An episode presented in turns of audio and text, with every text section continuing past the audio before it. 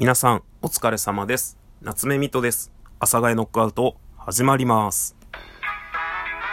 えー、本日は11月12日金曜日となっております。天気は多分晴れ。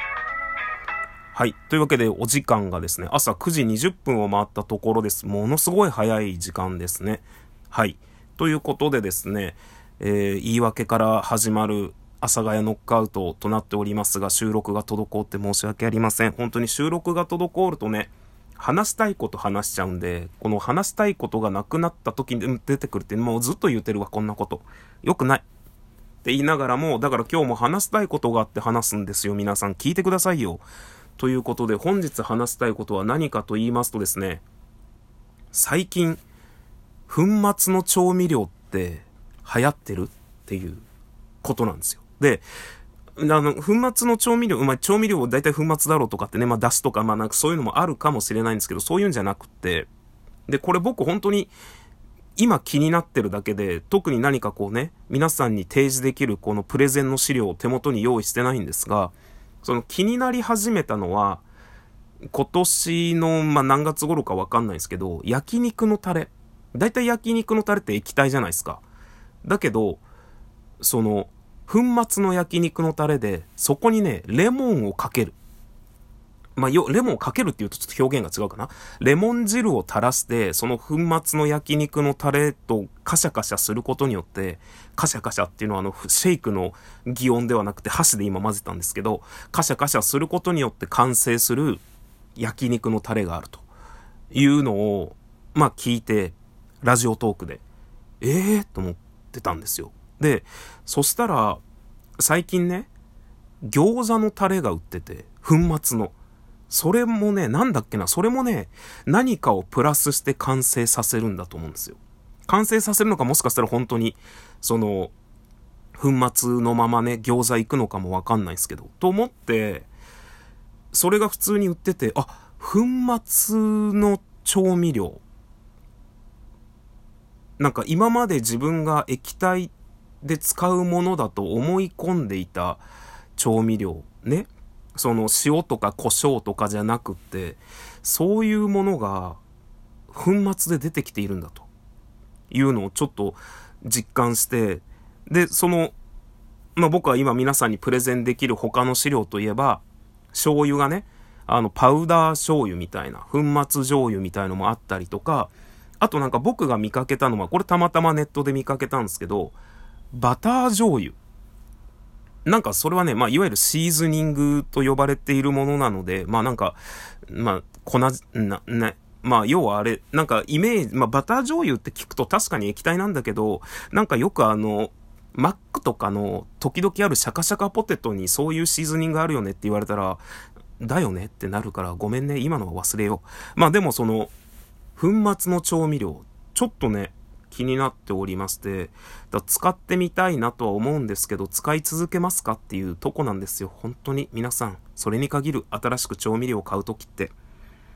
だって、その僕はハンバーグをよく作ってたんですが、ナツメグを入れるとうまいぞって言われても、ハンバーグというものを作るためのだけに、そのナツメグというものを買って、果たして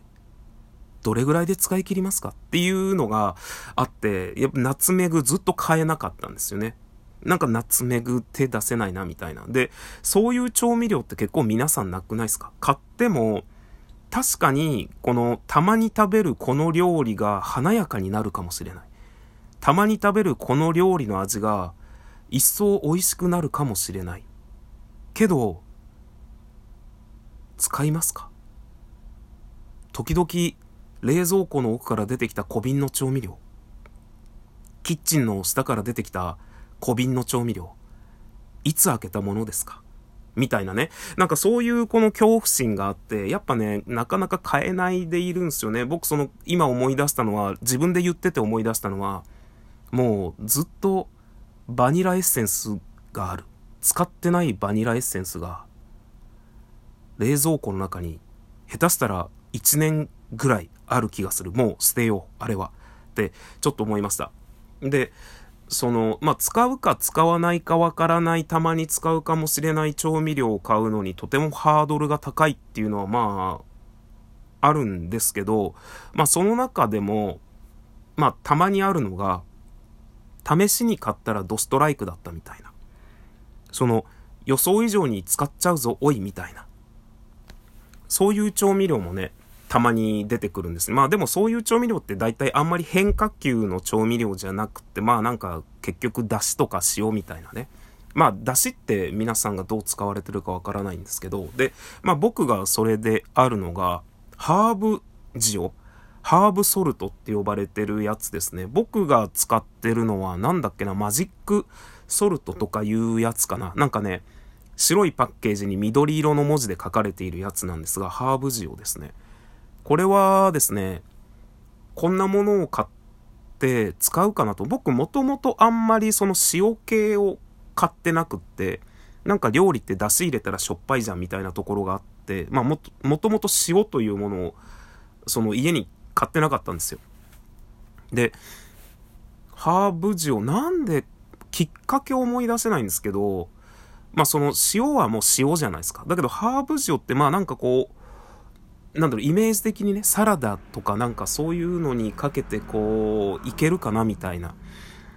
なんか、ざっくりイメージするなら、あの、カプレーゼみたいな。カプレーゼって何ですか？あの、トマトとモッツァレラチーズのやつにかかってるみたいなイメージがあったので、で、あと僕、オーブン焼きっていう、やんちゃなオーブンで、とにかくオーブンで一気にいろんなものを焼くっていう料理を作るんですけど、そこもハーブ塩っていけるんじゃないかなと思って買ったんですよ。まあ、有名なところで言うと、クレイジーペッパー、クレイジーソルトとかそうなのかな？僕あれ使ったことないんでわかんないですけど、これ使ったら、なんかよくわかんないんですけど、肉だろうが、その、なんだろうが、かけてたら大体うまいんですよね。なんかもう、そのオーブン焼きっていうものにはもうもちろんだし、で、さっきも言ったそのサラダにトマトとかにかけたらもうもちろんだし、で、何より、魚焼くときにハーブ塩で焼いたら、まあ、肉もそうなんです。まあ、全部なのよ。ということでですね、あの、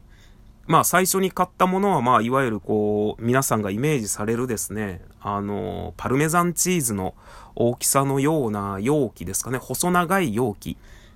で買ったんですけど、まあ、それが結構すぐなくなって、今はですね、あの、まあ、いわゆるなんか、缶で、お、あの、詰め替え用がね、いろんなサイズで売ってるんですけど、いろんなサイズっていうわけでもないんだけど、あの、